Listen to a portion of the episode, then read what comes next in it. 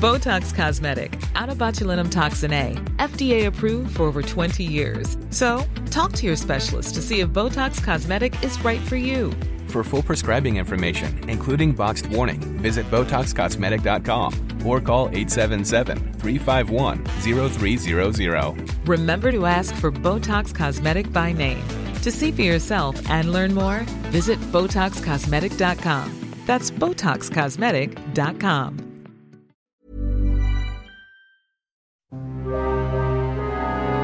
Ang ating kakaibang kwentong kababalaghan ngayong gabi na ito ay tungkol sa isang batang prinsesa na kilala ng lahat bilang si Princess Sarah.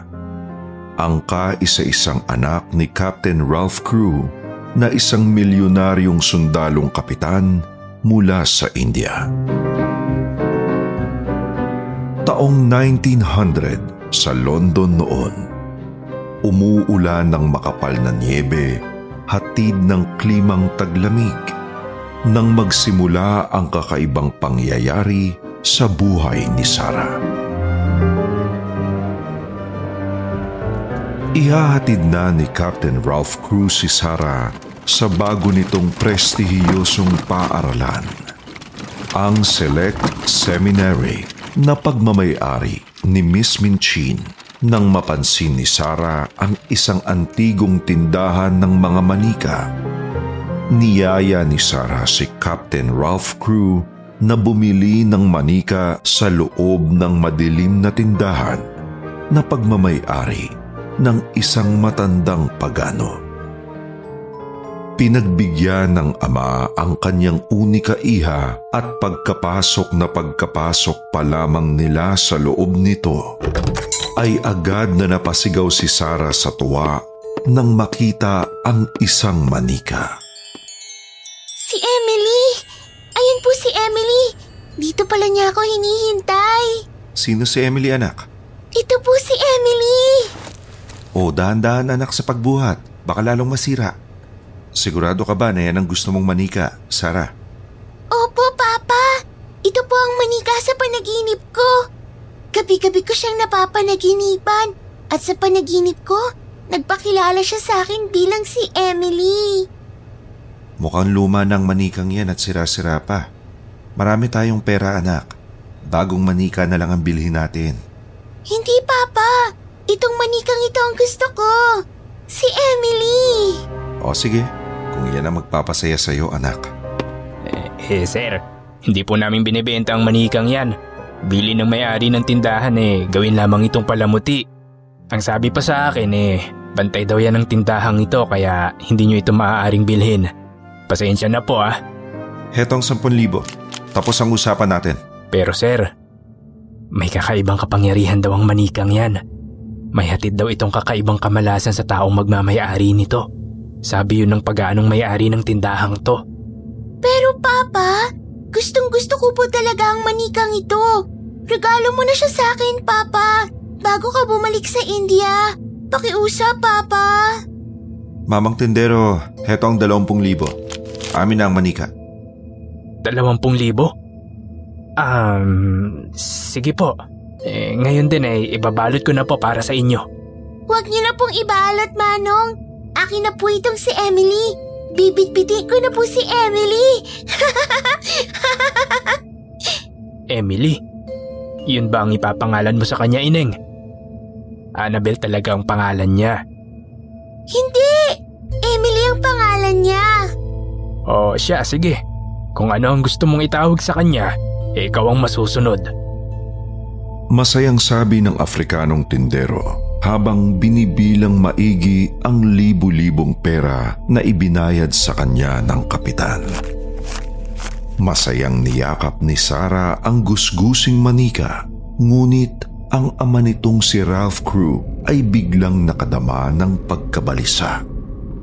Nakatingin ito sa manikang may malademonyong ngiti sa mukha. Ang mga mata nito ay parabang nakatitig sa kanya.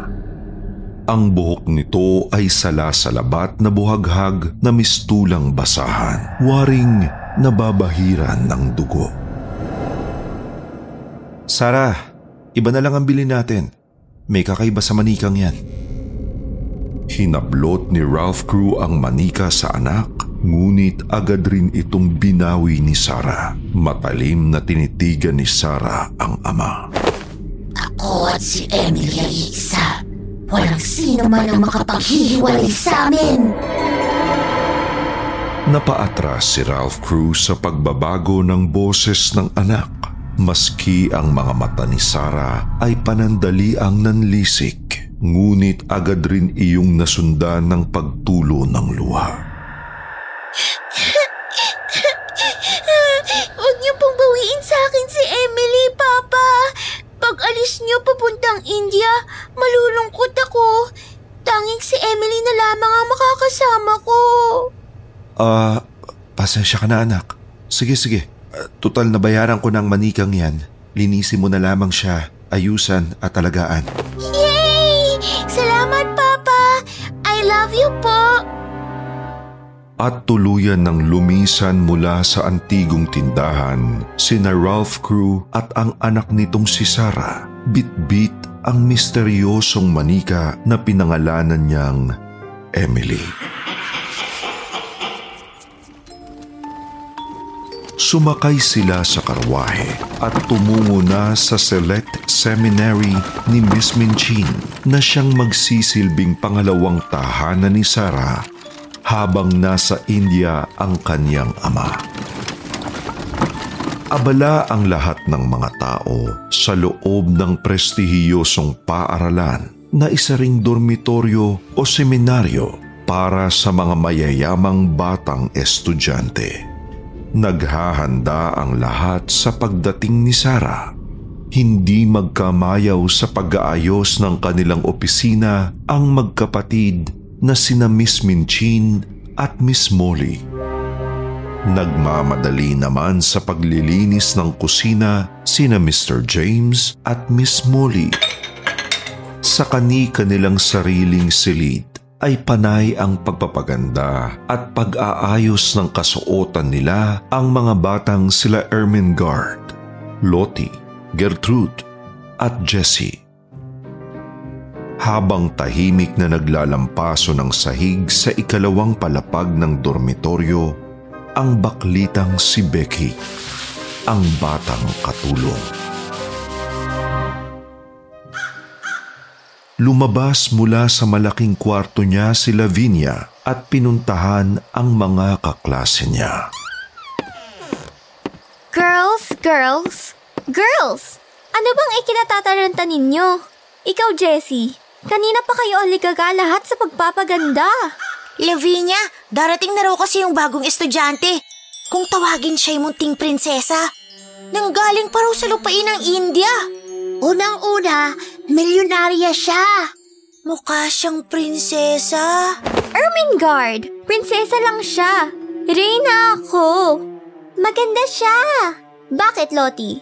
Pangit ba ako? Medyo...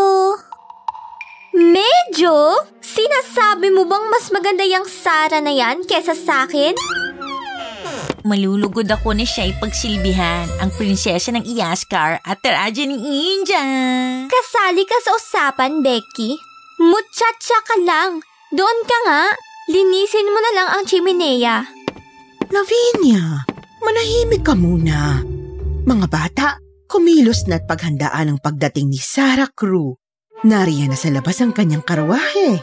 Halina't salubungin natin ang munting prinsesa at ang kapitan.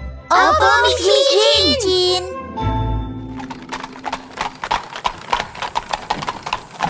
Maligayang pagdating, Captain Ralph Crew, at sa iyong napakagandang anak na si Sarah Crew.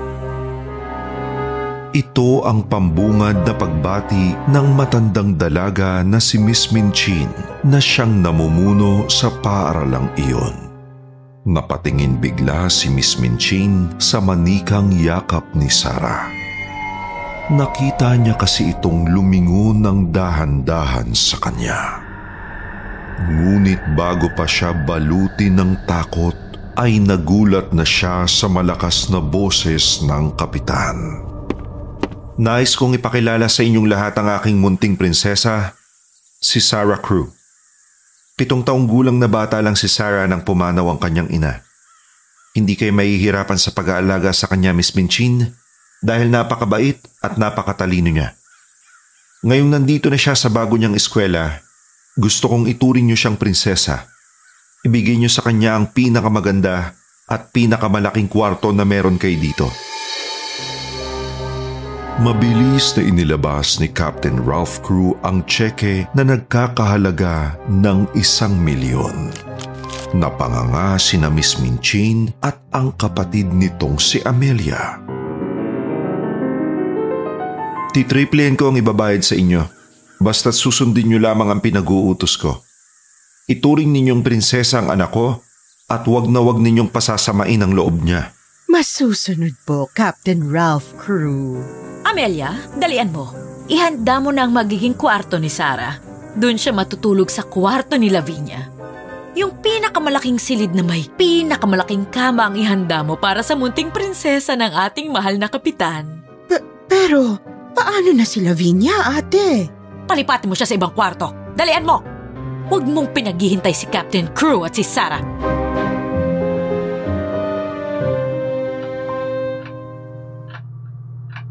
Palilipatin niyo ako sa ibang kwarto, Miss Minchin? Oo, Lavinia. Doon ka muna sa silid ng katabing silid ni na Ermengarde. Maganda at malinis ang silid na yon. Ayoko dun! Maliit lang ang silid na yun. Ang tulad ko ay hindi nagbabagay sa isang silid na pangkatulong lang. Tumahimik ka, Lavinia. Doon ka matutulog magmula ngayon. Tsaka na tayo mag-usap muli kapag nagbigay na ng bagong cheque ang mama mo. Ay, Sarah, hulog ka ng langit.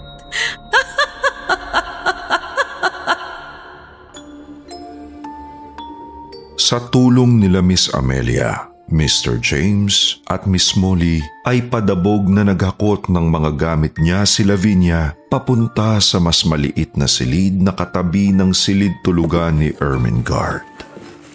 Nang tuluyan ng mapalitan ang mga kurtina, kobrikama at mga una na may bagong pundang seda ay masayang humiga si Sarah sa kama, yakap-yakap ang kanyang bagong biling manika.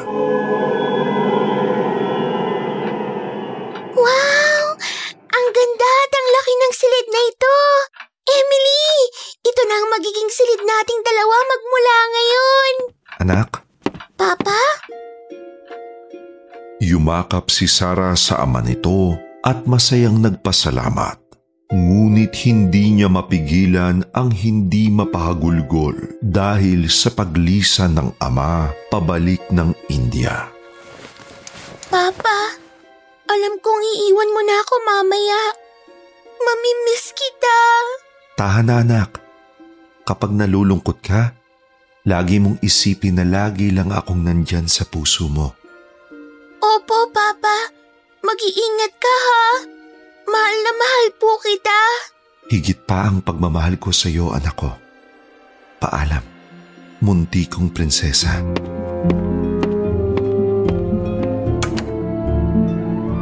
Ilang sandali pa'y tuluyan na ngang umalis ang ama ni Sarah patungong India upang asikasuhin ang malaki nilang negosyo roon.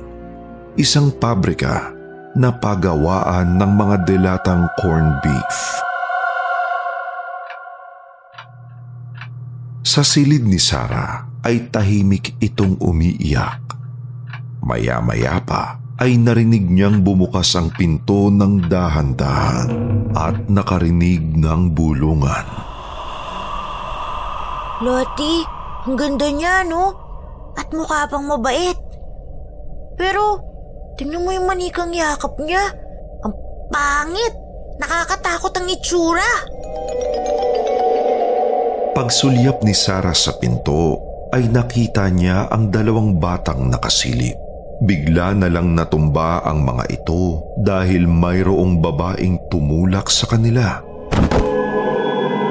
Lavinia, hayop ka. Botox Cosmetic, out of botulinum toxin A, FDA approved for over 20 years. So, talk to your specialist to see if Botox Cosmetic is right for you.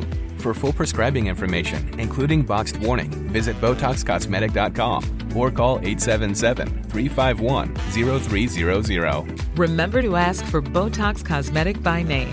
To see for yourself and learn more, visit BotoxCosmetic.com. That's BotoxCosmetic.com. Hey, I'm Ryan Reynolds. Recently, I asked Mint Mobile's legal team if big wireless companies are allowed to raise prices due to inflation. They said yes. And then when I asked if raising prices technically violates those onerous two year contracts, they said, What the f are you talking about, you insane Hollywood ass? F- So to recap, we're cutting the price of Mint Unlimited from $30 a month to just $15 a month. Give it a try at mintmobile.com slash switch. $45 upfront for three months plus taxes and fees. Promo for new customers for limited time. Unlimited more than 40 gigabytes per month. Slows. Full terms at mintmobile.com. Lagi mo na lang kami inaalipusta. Shit ka talaga, Lavinia. Dire-diretsong pumasok si Lavinia sa loob ng silid. Matatalim ang mga mata nitong nakatitig kay Sarah. Ikaw ba si Sarah? Ang munting prinsesa? Ako nga. Ang ganda ng kwartong to, no? Ang pinakamayaman lang na estudyante ang nakakakuha ng silid na to. Alam mo ba yon? Akin to dati eh. Pero ngayong dumating ka na, inangkin mo na lang bigla. Bakit? Ikaw lang bang mayaman dito? Ito ang binigay na silid ni Miss Minchin sa akin eh. Wala akong inaangkin sa'yo. Sa bagay, mukhang mamahalin naman niyang suot mo. Baka nga talagang mayaman kayo. Kung ganon, pwede ba tayong maging magkaibigan? Kaya lang naman ako nagpunta dito para magpakilala sa iyo. Ako si Lavinia Herbert at ako ang class president ninyo. Ikinagagala kitang makilala, Lavinia. Yak! Ano yung yakap-yakap mo? Basahang manika? How cheap! Makaalis na nga. Baka mamaya mahawaan mo pa ako ng mikrobyo niyang manika ng mangkukulam na yakap mo. Gusto mo bang kulamin kita? Ikaw ba yun? Ha? Ikaw ba yung narinig kong nagsalita? Wala akong sinasabi, Lavinia. You're freaking crazy! I have to go. Pag-alis ni Lavinia ay padabog nitong isinara ang pinto at naiwan sa loob ang kaninang mga batang nakasilip sa pintuan. Pagpasensya mo na siya, Sarah. A- a- ako nga pala si Ermengarde. Hi, Ermengarde. Nahihirapan ka bang magsalita, Ermengarde? M- m- minsan, kapag nervyos ako. Wala kang dapat ikanerbiyos, Ermengarde. Pwede mo akong maging kaibigan. At ano naman ang pangalan ng cute na batang ito? Lottie. Ang cute-cute mo naman, Lottie. Ang ganda-ganda mo naman, Sarah. Pwede ba kitang maging mama? Bakit? Nasaan ba ang mama mo? Wala na. Nasa heaven na. Wa- wala na akong mama eh. Oh, huwag ka nang umiyak, Lottie. Sige, magmula ngayon, ako na ang magiging mama mo. Talaga? Pwede kitang tawaging Mama Sarah? Pwedeng pwede. Mama Sarah! Mama Sarah!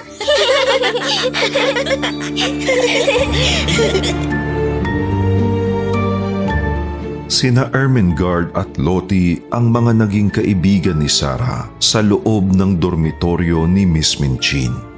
At si Lavinia ang naging numero uno nitong kaaway kasama sina Jessie at Gertrude na napipilitan lang awayin si Sarah dahil sa utos ng bully na si Lavinia. Nang sumapit ang unang araw ng pasukan, nagkaroon agad ng kompetisyon sa pagitan ni Sarah at Lavinia. Sinubok sila ni Miss Minchin sa isang class recitation. Okay, class? Sino sa inyo ang kabisadong sampung utos ng Diyos? Okay, Lavinia, sige. Ano-anong nilalaman ng sampung utos ng Diyos? Ibigin mo ang Diyos ng higit sa lahat. huwag kang sasamba sa mga Diyos-Diyosan. Tapos, ano, ang kasunod ay huwag kang, um, ah, uh, fuck, ano nga yun? Ah, Lavinia, huwag mong ipilit kung hindi mo na alam. I know the Ten Commandments, Miss Minchin. It's just that... Ah, uh, yes, Sarah? Nagtatas ka ng kamay kanina pa. Sige, it's your turn now. Miss Sarah Crew, ano-ano ang sampung utos ng Diyos? Ang sampung utos ng Diyos. Ibigin mo ang Diyos ng higit sa lahat. Huwag kang sasamba sa ibang Diyos maliban sa akin. Huwag kang gagawa ng Diyos-Diyos ang imahe ng anumang nilalang na nasa langit, nasa lupa, o nasa tubig upang sambahin. Huwag mong gagamitin sa walang kabuluhan ang pangalan ni Yahweh na iyong Diyos. Ilaan mo para sa akin ang araw ng pamamahinga tulad ng ipinag-uutos ni Yahweh na iyong Diyos. Nagpalakpakan ang mga kaibigan ni Sarah na sina Ermengarde at Lottie. Sa wakas, may katapat na si Lavinia na ngayon ay nakasimangot ng nanggagalaiti kay Sarah. Ayaw na ayaw pa naman nitong nauunahan sa lahat ng bagay. Ngunit pagdating sa ikalimang utos ay biglang nag-iba ang ihip ng hangin sa silid. Napayakap sa sarili nila ang bawat isa sa kilabot na nadama. Halos mapatili si Loti nang bigla na lamang nagpatay sindi ang ilaw. Sunod niyon ay nagulat ang lahat dahil nag-iba ang boses ni Sarah. Huwag kang papatay. Pero kung gusto mo gawin mo, wala kang ititirang buhay. Kumabit ka kahit kaninong kapitbahay. Nakawin mo ang mga bagay na gusto mo. Napanganga si Miss Minchin dahil si Sarah ngayon ay nakatirik na ang mga mata Tumingin muli ito kay Miss Minchin nang may matamis na ngiti sa labi. Napalunok ang matandang dalaga. Gusto niyang pagalitan si Sarah dahil sa inasal nito. Ngunit sa likod ng kanyang isipan ay umaalingaw ang sinabi ng ama nito na huwag pasamain ang loob ng anak kaya't napilitan siyang pumalakpak. Ah, uh, magaling, Sarah. Uh, may konting mali lang pero pwede na rin. Nanikip ang dibdib ni Lavinia. Hindi niya matanggap ang papuri ni Miss Minchin kay Sarah. Kaya naman may naisip itong plano upang maghiganti. Pagsapit ng gabi, habang abalang naghahapunan lahat ng mga estudyante ay palihim na nagtungo si Lavinia sa silid ni Sarah. Bit-bit ang matalim na gunting ay mabilis nitong dinampot ang manikang si Emily. Ang pangit ng manikang to. Dapat dito, gupit-gupitin. Ito na babagay sa'yo, ang wasak-wasakin, manika ng mangkukulam, ang tsaka mo.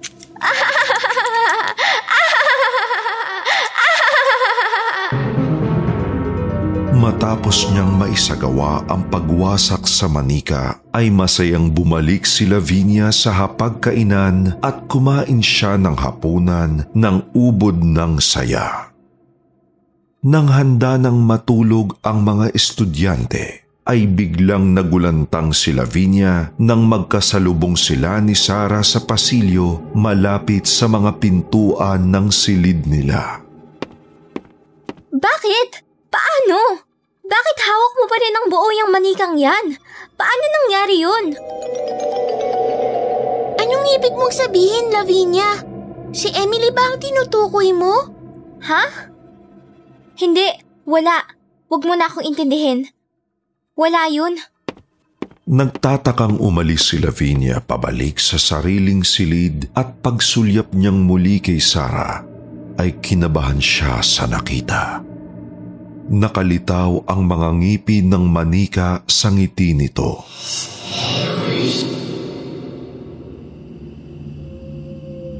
Payapang natulog si Sarah yakap-yakap si Emily. nang sumapit ang madaling araw. Sara, gumising ka. Bumangon ka dyan, dalian mo. Aray! Miss Minchin? Dahan-dahan lang po. Bakit niyo po ako ginigising? Malalim pa po ang gabi.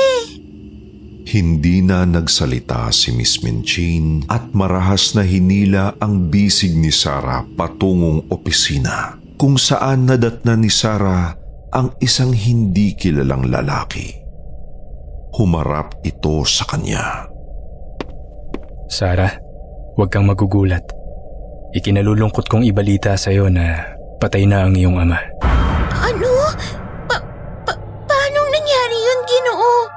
Namatay ang ama mo sa pabrika ninyo. Naipit ang katawan niya sa gilingan ng karne. Gabi nang mangyari yon, kaya walang nakakita. Umaga na nang malaman nila ang lahat. Hindi! Huwag ka mag-alala, dala ko ang labi ng tatay mo. Inilabas ng lalaki ang dalawang malalaking kahon. Sarah, eto ang tatay mo. Nasa loob ng mga delata. Nasama ang katawan niyang durog sa mga delatang ito. Dahil sa walang taong nakabantay, eh nagpatuloy ang makina at eto ang kinalabasan. Isa ng, isa ng karne norte ang ama mong si Captain Ralph Crew. Sabay na nag-iyakan sina Sara at Miss Minchin. Ngunit ang tunay na iniiyakan ng matandang dalaga ay ang balitang wala nang natirang pera ang ama ni Sara. Tumakbo si Sara pabalik sa kanyang silid. Agad niyang hinanap si Emily at niyakap ito ng mahigpit. Emily! Wala na si Papa! Tayong dalawa na lang ang magkasama ngayon sa mundo!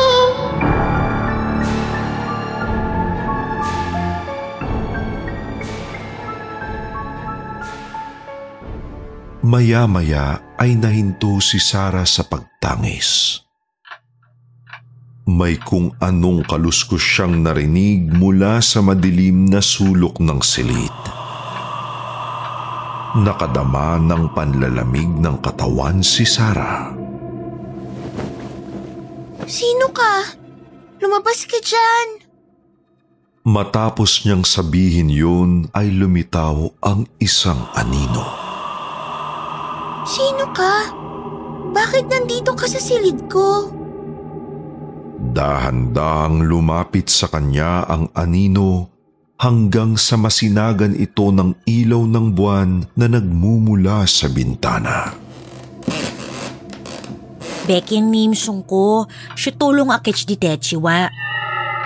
Mm, ginutusan lang ak kay ni Miss Minche na patsupihin ka na dite sa alta de rumama may na ite. Pinapaonggal na ni Miss Minche ng mga bagelya mo't multiple choice na kabugerang outfitesh. Unti-unting dumaloy ang mga luha mula sa mga mata ni Sara. Napatitig siya sa buwan at napasilip sa bintana. Ito na nga ba ang katapusan ng masaya niyang buhay? Ngayong patay na ang kanyang ama, sino na ang mag-aalaga sa kanya? Ano na nga kaya ang kahihinatnan ng buhay niya sa loob ng dormitoryo ni Miss Minchin? Nagbabadya ng kamalasan ang bilog na buwan kasabay ng unti-unti niyang panghihina ay unti-unti na ring inilalabas ni Becky ang mga mamahalin niyang kagamitan sa silid. Ito na nga ba ang wakas? Ano na ang mangyayari kay Sarah? Abangan ang susunod na kabanata. Magandang gabi sa inyong lahat.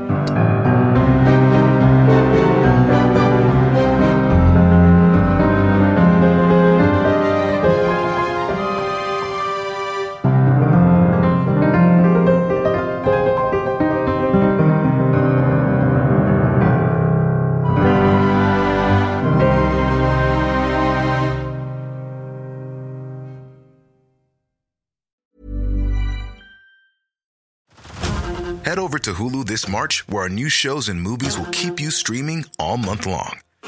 Catch the award winning movie Poor Things, starring Emma Stone, Mark Ruffalo, and Willem Dafoe. Check out the new documentary, Freaknik The Wildest Party Never Told, about the iconic Atlanta Street Party. And don't miss FX's Shogun, a reimagining of the epic tale, starring Anna Sawai. So, what are you waiting for? Go stream something new on Hulu.